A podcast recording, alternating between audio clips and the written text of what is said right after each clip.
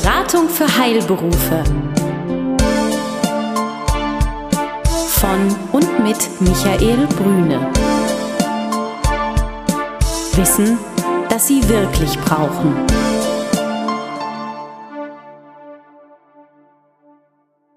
Sie sind Arzt, Zahnarzt oder Apotheker? Dann erhalten Sie von Michael Brüne und seinem Team einen einmaligen Service. Eine unabhängige, individuelle und umfassende Betreuung. Ob Praxis oder Apothekenabläufe, Finanzierung, Personalfragen oder die Planung Ihrer Zukunft. Keine Produkte, keine Provisionen und kein Fachchinesisch. Hier erwartet Sie das, was Sie wirklich brauchen. Klarheit, Transparenz und guter Rat, der Ihnen hilft. Ja, meine lieben Damen und Herren, wir sind heute hier in Berlin am Wittenbergplatz und ich bin zusammen mit Herrn Apotheker Christian Koppe. Ich begrüße Sie sehr, Herr Koppe. Seien Sie herzlich willkommen. Vielen Dank, Herr Brüne. Schön, dass Sie da sind. Wir haben uns heute ein spannendes Thema vorgenommen, die Apothekenbetriebsordnung. Und die von Ihnen, die Apotheker sind oder die Apotheker betreuen, haben schon mal eine erste Idee oder gelesen, worum es geht. Und wir wollen das heute einmal nochmal aufnehmen in den Grundzügen. Was sind die wirklichen Veränderungen und was kann das eigentlich bedeuten für die Apotheke? Und da haben Sie, Herr Koppe, sich nicht nur mit den Inhalten beschäftigt, sondern Sie haben insbesondere auch mit Apothekern gesprochen. Und ich freue mich sehr auf die kommenden 20 Minuten. Vielen Dank, Herr Brüne, für Ihre einleitenden Worte. Ich als Apotheker habe mich hauptsächlich mit der Änderung der Apothekenbetriebsordnung befasst. Mhm. Die Änderungen sind sehr weitgreifend und ich möchte als erstes über die QMS-Pflicht, die neu hinzugekommen ist, in die Apothekenbetriebsordnung sprechen. Bevor wir da so einsteigen, Herr Koppe, es gibt ja so ein paar ganz wesentliche Sachen, die sich verändert haben. Es wird ein Qualitätsmanagementsystem verlangt. Also da hat, glaube ich, der eine oder andere Apotheker oder vielleicht sogar Steuerberater und Rechtsanwalt, die uns zuhören, schon Schweißperlen auf der Stirn. Viele denken an bürokratische Abläufe und sagen wir mal, administrative Vorgaben, die Zeit und Geld kosten. Da gehen wir gleich nochmal genauer darauf ein. Es gibt aber auch Auswirkungen auf die Räumlichkeiten. Das heißt also, hier gibt es ganz spezielle Anforderungen. Der barrierefreie Zugang, das können wir uns auch nochmal angucken, weil in vielen Apotheken erlebe ich eben gerade älterer Couleur, dass das nicht immer gewährleistet ist. Wie kann man damit umgehen? Denke ich mal, da haben wir einen Zeitraum, der vorgegeben ist, in dem wir uns bewegen können, um Mängel abzuschaffen. Aber das ist nochmal ganz wichtig, was denken Sie, wie kann man das umsetzen? Und an die Räumlichkeiten innerhalb der Apotheke, also wie ist es, wenn ich einen Großhandel betreibe? Wie ist es, wenn ich verblister? Wie ist es mit meiner Rezeptur? Wie soll man damit umgehen? Das wären so Sachen, die sich mir vor den Augen direkt auftun beim Lesen der Apothekenbetriebsordnung. Aber Sie sind ja noch viel tiefer drin. Und im Vorgespräch haben Sie gesagt, wir fangen mal mit dem Qualitätsmanagementsystem an. Sie merken schon, schwieriges Wort, Qualitätsmanagementsystem. Was fällt Ihnen hierzu ein, Herr Koppe? Die Frage ist erstmal, was umfasst Qualitätsmanagementsystem, das QMS überhaupt? Ja, sehr gut. Es geht hierbei um die Festlegung und Dokumentation der betrieblichen Abläufe. Und betriebliche Abläufe, das schließt eine ganze Menge mit ein. Zum Beispiel auch Personalschulungen oder auch selbst solche Kleinigkeiten wie Kalibrierung von Messgeräten. Aber es geht dabei auch um die pharmazeutische Beratung. Auch diese Beratung wird genau soll genau im QMS festgelegt werden. Also das würde heißen, wenn ich mal so reinfrage, wenn Sie sagen, es geht um Schulung, da sind die Qualitätsanforderungen definiert. Also was soll beim Kunden in der Apotheke genau an Beratung auch ankommen? Welches Wissen soll vorhanden sein? Und wie stelle ich sicher, dass alle Mitarbeiter dieses Wissen haben? Das ist wahrscheinlich damit gemeint. Und es geht auch um die Kompetenz bzw. um die Abgrenzung der Kompetenz. Also innerhalb der Apotheke, das heißt also Verantwortlichkeiten, wer macht was und wer ist für was verantwortlich. Richtig. Muss das dann auch niedergeschrieben werden? Richtig, das muss niedergeschrieben werden. Mhm. So generell ist zu sagen, die Beratung muss durch Apotheker erfolgen. Ja. Allerdings kann diese Tätigkeit an pharmazeutisches Personal weitergegeben werden. Und das muss schriftlich niedergelegt werden, wer für was zuständig ist und auch wie weit der Kompetenzbereich geht. Das wäre ja jetzt neu, weil in der Vergangenheit ja die Beratung sagen wir, sehr fokussiert war in der Apotheke. Der Apotheker kann jetzt delegieren, muss aber, so interpretiere ich das, dafür sorgen, dass der Mitarbeiter, auf den delegiert wird, einmal in der Lage ist, das zu tun, über Schulungsmaßnahmen, die auch festgehalten sind, und dann entsprechend auch niederlegen, dass er delegiert und was er genau delegiert. Also das heißt, welche Beratung jetzt bei dem einzelnen Kunden ankommt von dem Mitarbeiter. Und die beispielsweise PTA muss auch genau wissen, wie weit geht die Kompetenz und wo sind auch die Grenzen. Ab welchem Punkt muss ein Apotheker wieder hinzugezogen werden. Mhm. Und zur QMS gehört unter anderem auch ein Hygieneplan, der muss auch neu erarbeitet werden. Mhm. Nach Paragraph 4a der Apothekenbetriebsordnung. Und auch dieser Hygieneplan muss schriftlich niedergelegt werden. Mhm. Es muss genau aktualisiert werden und dokumentiert werden, wann genau welche Hygienemaßnahmen vorgeschrieben werden oder durchgeführt wurden in der Apotheke. Mhm. Es ist auch die Frage, wo genau ist denn das Ziel bei der QMS? Warum soll das gemacht werden? Was wollen wir damit erreichen? Im Grunde genommen soll die Fehlerquote minimiert werden. Das ist das eigentliche Ziel. Und langfristig gesehen sollen innerbetriebliche Kommunikation und die Weiterentwicklung der Qualität auch verbessert werden. Mhm. Es geht hier vor allen Dingen auch um Vermeidung von Fehlern, mhm, um Vermeidung von Missverständnissen und langfristig gesehen auch um Kosteneinsparungen. Mhm. Wenn man das jetzt am Anfang betrachtet, für jeden Apotheker ist das mit Sicherheit ein Graus, ein QMS zu erstellen. Das dauert sehr lange, es braucht sehr viel Zeit und es sind auch Kosten, die auf einen zukommen. Ja, das sind so ganz klassische Abläufe. Wir haben uns ja selber zertifizieren lassen vor einiger Zeit, und da geht es dann mit Begriffen los, wie zum Beispiel Lenkung von Dokumenten. Ja, das heißt also, es gibt bestimmte Dokumente, die dann in der Apotheke verwendet werden. Wer darf die verändern? Wer darf sie auffüllen? Wie werden sie auch aufbewahrt? Das ist auch ganz wichtig. Wo werden sie aufbewahrt? Wie werden sie aufbewahrt? Dann geht es eben weiter, was Sie gerade angesprochen haben. Ganz wichtiger Punkt.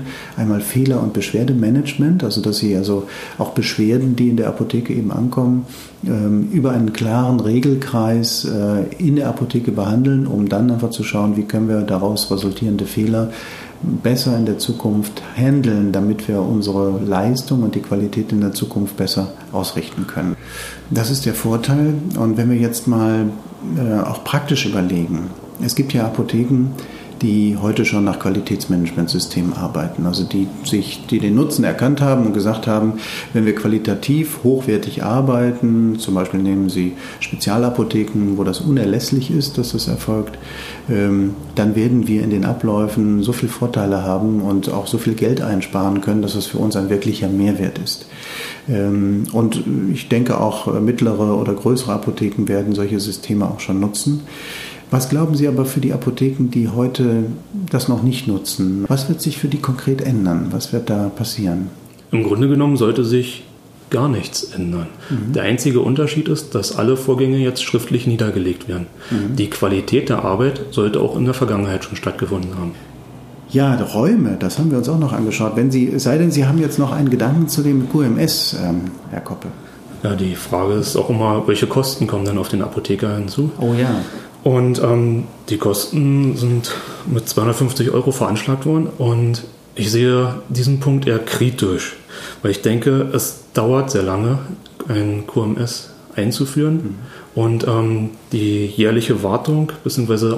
Weiterentwicklung des QMS ist auch nur mit ungefähr 35 Minuten veranschlagt worden, das ist zu wenig. Und deswegen glaube ich nicht, dass 250 € für QMS ausreichen werden. Ja, also ich kann aus eigener Erfahrung sagen, dass das teurer war. Und da, wenn wir jetzt nochmal die eigene Anstrengung mit hineinnehmen, auch das immer aufarbeiten, also es kostet ja im Wesentlichen die Zeit, die Organisationskraft, die Gedanken, die dahinter liegen, das Entwickeln von Dokumenten, auch wenn man sicherlich heute eine Menge kaufen kann oder sich ableiten kann von befreundeten Apothekern, aber es ist immer wieder der Aufwand, das in die eigene Apotheke zu integrieren, und es ist nicht vorgeschrieben, aber ich glaube, es wäre ja empfohlen, dass es auch extern überprüft wird. Wenn man das extern überprüfen lässt, ist der Aufwand natürlich nochmal größer, die Sicherheit natürlich höher, weil dann der Apotheker auch die Sicherheit hat, dass die Prozesse bei allen angekommen sind, aber das kostet, gerade was die internen Kosten anbelangt, schon mehr. Das ist für mich auch ein Kritikpunkt an der Änderung der Apothekenbetriebsordnung, und zwar diese Sollbestimmung des durch externe Qualifikation bzw. Überprüfung wirklich nachgeschaut wird QMS eingehalten, wird die Apothekenbetriebsordnung eingehalten, so wie sie ist. Es ist eine Sollbestimmung. Und das ist halt der Punkt. Ich bin der Meinung, wenn wirklich eingehalten werden soll, muss es wirklich schriftlich niedergelegt werden und auch regelmäßig überprüft werden. Aber Herr Koppe, da haben Sie, glaube ich, noch einen Gedanken zu den Kosten. Sie haben da noch ein Formular, wo Sie mal eine Aufstellung genommen haben, was kostet eigentlich was. Und das ist ja auch schon allein an dieser Aufstellung zu sehen, dass es deutlich mehr als das, was jetzt so als 250 € in den Raum gestellt worden ist. Also für die Erstellung der QMS werden einmalig 250 € als Erfüllungsaufwand laut BMG geschätzt. Aber zusätzlich kommen natürlich noch Kosten, die jährlich anfallen, um QMS zu erweitern und umzubauen, umzuarbeiten mit ungefähr 10 €, beziehungsweise nochmal 500 € für Erfüllung oder Anforderung an Betriebsräume. Dabei geht es hauptsächlich um Handwerker- oder Materialkosten. Ja, also da gibt es also so Umbaukosten, die kalkuliert werden. Was, glaube ich, dabei ganz spannend ist, man hat versucht, also Zeitfenster zu rechnen, hat immer versucht, also das dann zu bagatellisieren, indem man gesagt hat, naja, es kostet ja nun so viel Sekunden mal 12 Monate gleich, 7 Minuten, und da wird ein Stundensatz unterlegt, ist natürlich in der Praxis ein idealisierter Ansatz. Danach würde man sagen, also allein dieses Aufstellen der QMS-Anforderungen, der Abläufe, ich sag mal irgendwas um die 1.000 € mit betriebsinternen Abläufen, und dann kommen natürlich noch Umbaukosten dazu, wenn Sie Spezialzimmer brauchen fürs Verblistern oder für Spezialmedikamente, die hergestellt werden, die sich dann entsprechend auch nochmal zum Teil bei Verblistern mal in dieser Aufstellung mit irgendwas zwischen 5.000 und 6.000 € angenommen, und für Spezialmedikamente dann kann das bis 30.000 € hochgehen, wenn die räumlichen Voraussetzungen da sind. Bleiben wir nochmal ganz kurz bei den Parenteralia. Da hatten Sie noch, glaube ich, etwas dazu gefunden, Herr Koppe. Die Herstellung von patientenindividuellen Parenteralia oder auch das patientenindividuelle Verblistern muss in einem separaten Raum jetzt durchgeführt werden. Das ist auch explizit in der Apothekenbetriebsordnung jetzt ganz genau festgeschrieben. Und diese separaten Räume, die müssen nicht unbedingt in Raumeinheit mit der übrigen Apotheke gegeben sein. Das heißt, diese Räume können sich jetzt auch in anderen Gebäuden befinden, beziehungsweise diese Tätigkeit kann auch ausgelagert werden und von anderen Personen halt durchgeführt werden. Allerdings jedes Mal, wenn Parenteralia hergestellt werden, beziehungsweise wenn verblistert wird, muss diese Arzneimittelherstellung unter der Aufsicht eines Apothekers sein, und das ist auch explizit in der Apothekenbetriebsordnung jetzt nochmal aufgeführt. Und weiterhin benötigt man für die Herstellung von Parenteralia bzw. für das patientenindividuelle Verblistern jetzt auch ein spezielles QMS. Das heißt, ein zusätzlicher Zeitaufwand ist wieder gegeben für den Apotheker. Okay. Jetzt sind wir so ein bisschen bei den Räumen schon angekommen. Was für Anforderungen gibt es an die Apothekenräume? Also das generelle Minimum der Apothekenfläche ist konstant geblieben. Wir sind immer noch bei ungefähr 110 Quadratmetern. Und auch in der Vergangenheit sollten schon Tees und die Herstellung einer Rezeptur halt getrennt durchgeführt werden. Ich denke, in dem Bereich wird sich nicht allzu viel verändern. Was jetzt explizit auch aufgenommen wurde, ist, dass die Rezeptur auch raumhoch von 3 Seiten abgetrennt sein soll. Das kann jetzt auch wieder zu weiteren Kosten führen, sodass es wieder Umbaumaßnahmen in der Apotheke gibt. Ja. Es gibt ja eine Übergangsregelung zur Umsetzung, also das heißt eine zeitliche Übergangsregelung zur Umsetzung dieser ganzen Anforderungen von 2 Jahren. Da sind Umbaumaßnahmen drin zu betrachten, es sind die qualitativen Anforderungen und Abläufe zu betrachten. Ein ganz besonderer Bereich für mich ist nach wie vor der barrierefreie Zugang zur Apotheke, was ja nicht immer gegeben ist, und wo ich mir manchmal vorstelle, wenn ich ein denkmalgeschütztes Gebäude habe, vielleicht ist das die Ausnahme, aber es kommt auch nicht so ganz selten vor. Was macht man in diesen Fällen? Was denken Sie? Was haben Sie sich dazu überlegt? Was kann helfen, trotzdem dieser Betriebsordnung nachzukommen? Denn die ist ja kein Wunschkonzert, sondern die ist ja Vorgabe. Also es ist Pflicht, dass ein barrierefreier Zugang gewährleistet ist, und ich bin halt der Meinung, dass auch der Apothekenleiter selbst ein Interesse daran hat, dass jeder, auch eine Person mit einer Behinderung, einen Zugang zur Apotheke hat. Ich kann nachvollziehen, dass es auch wieder zusätzliche Kosten ergibt.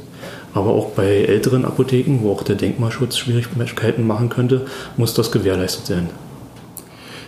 Ja, sehen Sie mir nach, das ist natürlich jetzt, das ist die Umsetzung der Apothekenbetriebsordnung, da ist es ja gewollt, aber manchmal geht es einfach nicht, weil die räumlichen Voraussetzungen schwierig sind. In der Vergangenheit ist die Apotheke dann immer abgenommen worden vom Amtsapotheker, alles war gut, jetzt gibt es die neue Betriebsordnung und jetzt sagt er in 2 Jahren, tut mir schrecklich leid, das geht nicht mehr. Denken Sie, da könnte es vielleicht Spielräume geben? Oder? Wenn es Spielräume geben sollte, dann sind diese Spielräume mit Sicherheit nur in einem begrenzten Ausmaß möglich. Und Apotheken individuell wahrscheinlich dann auch zu betrachten, ja, was ist an diesem Standort tatsächlich möglich. Jetzt haben wir diesen Übergangszeitraum von 2 Jahren, der ja so nicht wirklich stimmt, weil das bezieht sich ja nur auf die Apotheken, die heute im vollen Lauf sind und auch so im vollen Lauf bleiben. Was geschieht denn, wenn ich eine Apotheke abgebe? Also zum Beispiel zum Jahreswechsel 2012, 2013 überlege ich, meine Apotheke in andere Hände zu geben, aus Altersgründen heraus. Ist dann ein QMS, also ein Qualitätsmanagementsystem, für den neuen Apotheker sofort zwingend möglich, nötig, oder kann er auch auf diese 2 Jahre sich berufen? Möglich, ja, und nötig auch. Das heißt, der neue Apothekenleiter hat diese Übergangsfrist nicht mehr. Übernimmt er eine neue Apotheke, muss er ein QMS halt vorrätig haben. Man muss es aufbauen und er hat keine Frist dazu. Okay, also das heißt, das wäre etwas, was in der Zusammenarbeit zwischen Apothekenabgeber und Übernehmer am besten schon in der Phase der Übergabe erarbeitet werden soll, damit es dann hinterher keine Probleme gibt. Ja? Das heißt also sowohl auch die räumlichen Anforderungen als auch die organisatorischen Anforderungen. Ja. Was fällt Ihnen noch ein zum Thema Apothekenbetriebsordnung? Da sind ja schon ein paar ganz spannende Sachen dabei. Wir haben ja nicht nur Apotheker bzw. Apothekenleiter mit einer einzelnen Apotheke, wir haben auch sehr viele Leute, die auch Filialapotheken haben. Ja. Und die große Frage war jetzt gewesen, muss jede Filialapotheke den Notdienst übernehmen, bzw. kann der Notdienst auch von einer einzelnen Apotheke im Filialverbund übernommen werden?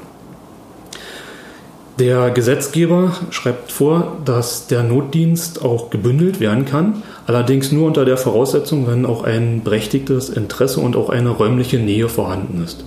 Ich denke, dass das eine starke Erleichterung ist für alle Filialapotheker. Ich denke, das ist positiv, dass das in die Apothekenbetriebsordnung mit aufgenommen wurde. Das heißt konkret, die Filialapotheke müsste im speziellen Falle nicht unbedingt den Notdienst selber machen, sondern man könnte es über die Hauptapotheke abwickeln, wenn die Räumlichkeiten dort vorhanden sind. Weiterhin stand auch die Frage zur Diskussion, muss in jeder Filialapotheke auch ein Labor vorrätig sein? Oder reicht es nicht aus, wenn die Hauptapotheke jedes Arzneimittel auf Identität prüft und die Ware dann verteilt an die anderen Filialen? Da hat sich der Gesetzgeber auch klar so geäußert. Es gibt keine Apotheke Light. Das wird nicht eingeführt. Jede Apotheke, auch jede Filialapotheke, muss ein Labor vorrätig haben. Es muss gewährleistet sein, dass in jeder Apotheke die Identitätsprüfung durchgeführt werden kann. Gehen wir doch vielleicht nochmal zum Schluss, Herr Koppe, auf die Intention dieser neuen Apothekenbetriebsordnung ein. Viele, so haben Sie gesagt, viele Apotheker arbeiten ja heute schon so, oder viele Apothekerinnen, die sind natürlich immer einbezogen, also viele Apotheken arbeiten ja heute schon so. Es sollte sich eigentlich nichts verändern durch die neue Apothekenbetriebsordnung, vielleicht nur das ein oder andere nochmal ein bisschen klarer strukturiert sein und auch nachlesbar sein. Aber was glauben Sie, ist der wirkliche Hintergrund? Ist es vielleicht so etwas wie eine Differenzierung zum Wettbewerb, zur vielleicht Internetapotheke, oder was steht dahinter? Was denken Sie? Ich denke, dass die Außenwahrnehmung der Offizinapotheke sehr wichtig ist. Wir als Apotheker wollen überzeugen mit Qualität, nicht so sehr mit Quantität. Dementsprechend müssen wir auch gewährleistet werden, dass unsere Qualität halt auch nach außen sichtbar ist, und wir müssen auch nachweisen, wie wir diese Qualität gewährleisten können. Und dabei ist ein QMS sehr hilfreich. Ja, Das ist sehr hilfreich und in der Differenzierung einfach nach außen. Die Apotheke hat ja ein gutes Bild in der Bevölkerung. Das wollen dieses Bild soll auch weiter gestärkt werden. Soll gestärkt werden, ja. Und gerade in der Differenzierung einfach zu neuen Verteilmechanismen wie Internetapotheke, die ja im Moment noch keine wirkliche Bedeutung haben, was den RX-Bereich anbelangt, aber sicherlich den Apotheken doch im Non-RX-Bereich das eine oder andere Sorgenfältchen auf die Stirn wirft, denn das ist ja auch Umsatz, der normalerweise in der Apotheke geblieben wäre, der sich zum Teil ein wenig verlagert, sodass die Apotheken über eine einheitliche, klare Struktur und ein einheitliches Erkennungssignum, wie das tolle A, was es eben auch gibt, aber auch in den qualitativen Rahmenbedingungen nach außen noch stärker sich abgrenzen kann. Das könnte eine Idee sein von der Apothekenbetriebsordnung. So habe ich Sie verstanden. Das ist korrekt, ja. Sehr schön. Gibt es noch einen letzten Gedanken vielleicht, wo Sie sagen, das wäre noch wichtig zum Thema Betriebsordnung, Apothekenbetriebsordnung nach vorne zu bringen? Die technische Ausstattung der Apothekenbetriebsordnung ist auch klarer festgelegt, klarer festgehalten. Es gibt keine Listen mehr von vorgeschriebenen Laborgeräten. Das sehe ich als Vorteil an. Wir brauchen nicht mehr unsere musealen Gerätschaften. Wir können selbst bestimmen, mit welchen Geräten wir unsere Identitätsprüfung in der Apotheke durchführen wollen. Mhm. Ist das auch eine finanzielle Einsparung, durchaus, die Sie sehen? Durchaus, ja. Okay, sehr gut. Ja, meine Damen und Herren, lieber Herr Koppe, vielen Dank für das Gespräch. Über die Apothekenbetriebsordnung ist, glaube ich, seit Jahren diskutiert und gerungen worden. Wir haben das versucht in rund, ich gucke gerade einmal, 24 Minuten Ihnen näher zu bringen. Und ich glaube, das ist ganz gut gelungen. Aber ich sehe, Herr Koppe hat noch einen Gedanken. Hat keinen Gedanken. Nein, wahrscheinlich wollte er auf Wiedersehen sagen. Also dann Ihnen ganz herzlichen Dank, lieber Herr Koppe. Vielen Dank, Herr Brüne. Schön, dass Sie da waren. Und das werden wir zum Thema Apotheke und zum Thema Ablauf, Organisation der Apotheke sicherlich bald einmal wiederholen. Und wünsche Ihnen, liebe Zuhörer, egal wann und wo Sie uns hören, eine gute Zeit. Bis dann. Tschüss. Besuchen Sie uns im Web. Mehr Informationen finden Sie unter www.beratung-heilberufe.de